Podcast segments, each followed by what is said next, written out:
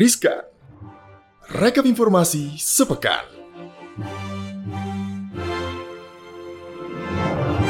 Hai hai hai, balik lagi di Riskan Rekap Informasi Sepekan Dan kali ini bareng gue Sasa sama Ada aku Eksis, hai Sobat Cuan Hai, Gak dan- berasa ya udah seminggu ya Iya, dan tentunya kalian pastinya nggak mau lewatin ya berita-berita yang top nih selama sepekan Yang pertama nih, Mm-mm. Yang pastinya ini menjadi pro kontra ya sis ya Mm-mm. Karena Gubernur DKI Jakarta Anies Baswedan merevisi nilai kenaikan upah minimum Provinsi DKI Jakarta Mhm. tahun 2022 dari yang semula hanya naik 0,85 persen sebesar Rp38.000 Ya rupiah ampun. menjadi 5,1 persen atau sekitar 225 ribuan nih sehingga Mm-mm. UMP DKI Jakarta tahun depan ini bakal naik menjadi 4 juta 641 ribuan. Tapi upah minimum DKI Jakarta ini masih di bawah dari kota-kota sekitar seperti kota Bekasi ini misalkan yang Mm-mm. sebesar 4,8 jutaan. Oh gitu, jadi eh, emang sih ya tiap tahun itu kan selalu ada polemik ini Karena biasanya eh, tahun baru, gaji baru gitu kan Emang agak nyesek sih ya 38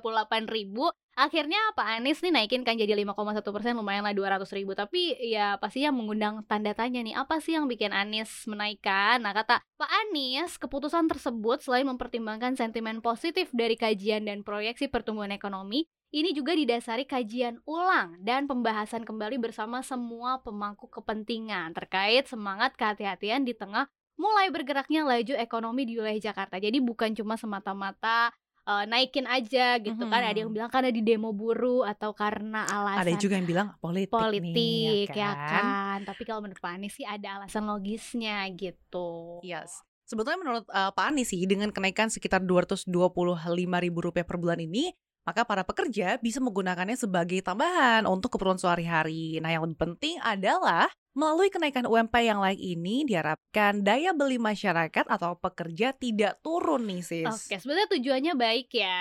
Hmm. Tapi ya tetap aja kan kalau ngomongin upah ini ada dua eh, tokoh nih ya, ada Ya. yang buruh sama ada pengusahanya. Kalau yang waktu cuma 38.000 ribu pasti yang panas kan buruhnya. Mhm. Kalau sekarang yang panas ya pengusahanya. Jadi pasti ada pro dan kontra nih. Kalau menurut kalangan pengusaha eh, dipertanyakan nih keputusan Pak Anies tersebut karena nilai revisi itu naik signifikan sampai enam kali lipat dari anjuran Kemenaker gitu ya Kementerian Tenaga Kerja yang kasih panduan kenaikan rata-rata UMP itu nggak lebih dari 1,09 persen buat tahun depan. Oke, nah kalau peraturan gubernur terkait UMP tersebut keluar nih, katanya Ketua Mhm. Umum Asosiasi Pengusaha Indonesia atau APindo, Haryadi Sukamdani akan siap nih menggugat pihak Anies atas kebijakan revisi kenaikan Oh. UMP DKI Jakarta ke Pengadilan Tata Usaha Negara. Jadi melebar ya Iya, karena benar. gaji atau upah gitu. Ya semoga sih dapet titik temunya ya. ya betul, jangan rendah-rendah juga, Mhm. tapi jangan ketinggian karena kan masih pandemi juga gitu kan. Iya, yang pasti harus mencari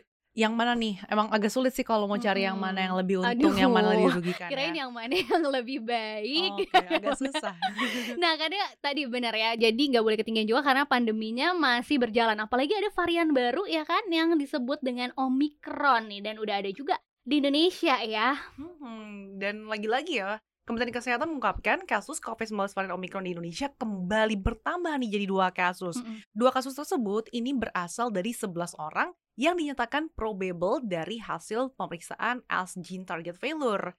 Nah, juru bicara vaksinasi COVID-19 Kementerian Kesehatan Siti Nadia Tarmizi mengatakan kalau tambahan dua kasus baru tersebut ini berasal dari warga yang baru pulang nih dari London, Inggris. Saat ini, kedua pasien tersebut telah dikarantina di Rumah Sakit Wisma Atlet Jakarta, sis. Oke, jadi sekarang total kasus Omikronnya waktu itu sebanyak lima orang. Tapi ada informasi terbaru lagi nih Hmm. per Kamis 23 Desember 2021 sudah ada delapan orang ya yang sudah teridentifikasi. Jadi ada tiga kasus sebelumnya ini adalah imported case di mana kasus pertama yang kita tahu tertular dari WNI yang baru melakukan perjalanan dari Nigeria, terus kasus keduanya dari London, kemudian ketiganya dari Guyana Amerika, baru ada juga yang baru dari Malaysia salah satunya ya. Nah, Nadia mengimbau masyarakat untuk mengurangi mobilitas dan tetap melaksanakan prokes untuk bisa mencegah penularan virus COVID-19 varian Omicron, apalagi jelang Natal dan Tahun Baru ya. Walaupun Iya. ya pasti pengen banget sih liburan, capek banget gak sih? Aduh asli, apalagi udah ditahan-tahan dong ya yang pasti di tahun lalu Yang Heeh. pasti ngomongin soal libur Natal dan Tahun Baru enaknya keluar negeri gak sih? Mm-mm, bener Tapi banget. pemerintah mengimbau masyarakat tidak liburan dulu nih ke luar negeri di tengah Oke. merebaknya COVID-19 varian Omicron.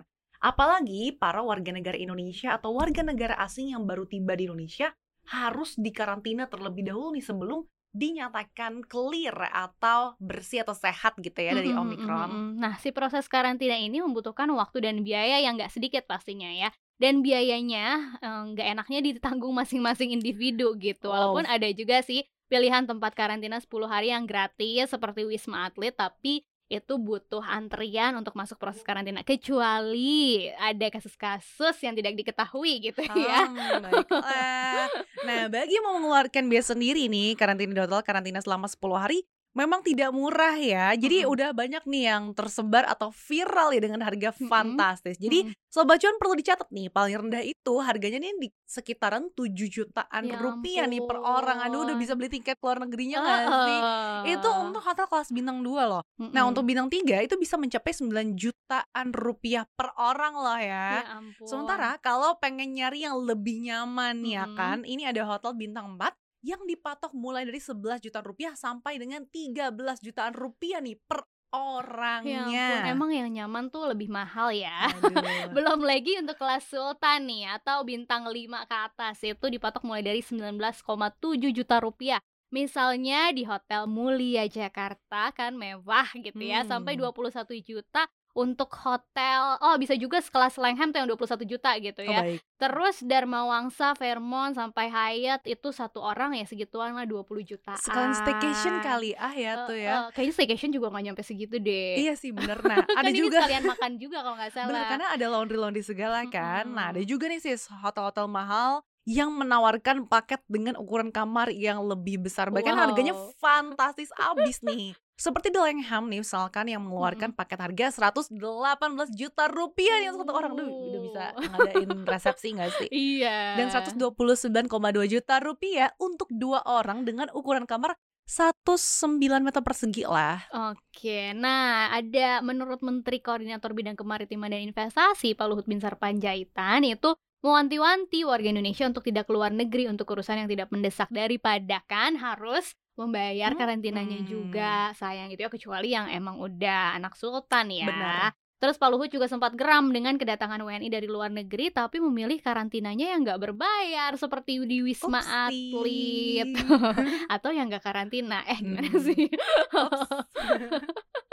Nah di tengah gonjang ganjing perduniawian ini ya sis Mm-mm. sebenarnya ada kabar baik sih di mana biaya transfer antar bank di 21 bank resmi turun menjadi 2.500 rupiah per Oh, transaksi oke. terhitung sejak hari Selasa 21 Desember 2021. Mhm. Nah, penurunan tarif ini terjadi seiring dengan telah resmi beroperasinya sistem pembayaran retail Bank Indonesia Fast Payment atau BI Fast. Nah, Apa sih BI Fast? ditunggu-tunggu ya, yang ditunggu-tunggu nih pastinya oleh sobat cuan gitu Yap. kan supaya biaya transfer-transfernya turun. Nah, BFS ini adalah infrastruktur sistem pembayaran yang disediakan Bank Indonesia. Ini bisa diakses melalui aplikasi yang disediakan industri sistem pembayaran dalam memfasilitasi transaksi pembayaran retail bagi masyarakat. Terus Gubernur Bank Indonesia Pak Peri Warjio menjelaskan dengan dioperasikannya sistem ini, jadi tarif transfer antar bank yang dikenakan BI kepada bank mengalami penurunan. Jadi hanya sebesar Rp19 per transaksinya. Yap, sementara tarif yang dapat dikenakan oleh bank kepada nasabah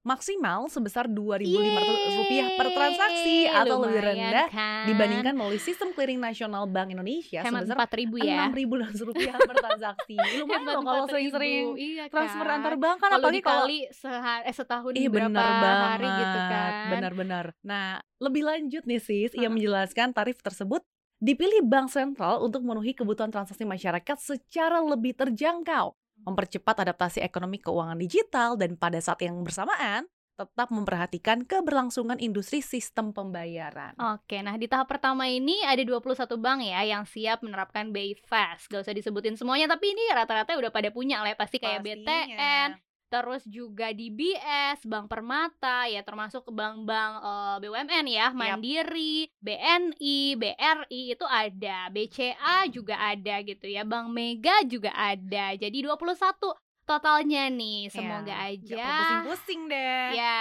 bisa meringankan kita ya. Dan yang terakhir ini ada yang digital banget nih kayaknya Oke. ya, yang lagi rame juga, ramai-ramai ekspansi ke metaverse. Jadi produsen pesawat asal Amerika Serikat Boeing itu berencana untuk ekspansi ke dunia virtual metaverse dengan menciptakan pesawat di dunia metaverse. Dikutip dari Reuters, rencana ini menjadi proyek strategis Boeing dalam mendesain, memproduksi, dan melayani penerbangan di dunia digital. Ya, perencananya proyek ini akan dibangun dalam dua tahun ke depan. Jadi Boeing bakal menginvestasikan dana sebesar 15 miliar dolar Amerika Serikat atau setara 214 triliun rupiah nih untuk Hmm. pengembangan proyek di dunia metaverse.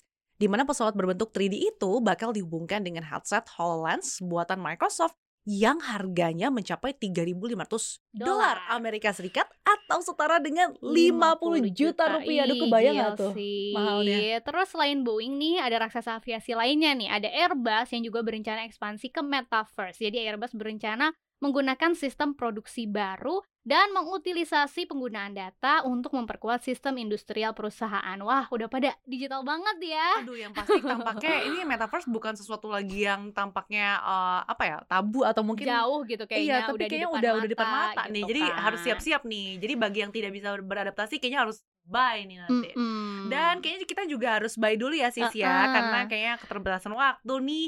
Jangan lupa untuk sobat cuan terus dengarkan podcast cuap cuap cuan di Spotify, Apple Podcast, Google Podcast dan juga Anchor. Bisa juga follow Instagram kita cuap-cuap cuan di @cuap underscore cuan plus subscribe YouTube channel kita ya di cuap-cuap cuan. Jangan lupa di komen, like dan share sebanyak-banyaknya. Aku Eksis pamit undur diri. Dan saya Sasa pamit undur diri. Sampai jumpa di cuap cuap cuan berikutnya. Dadah. Dadah.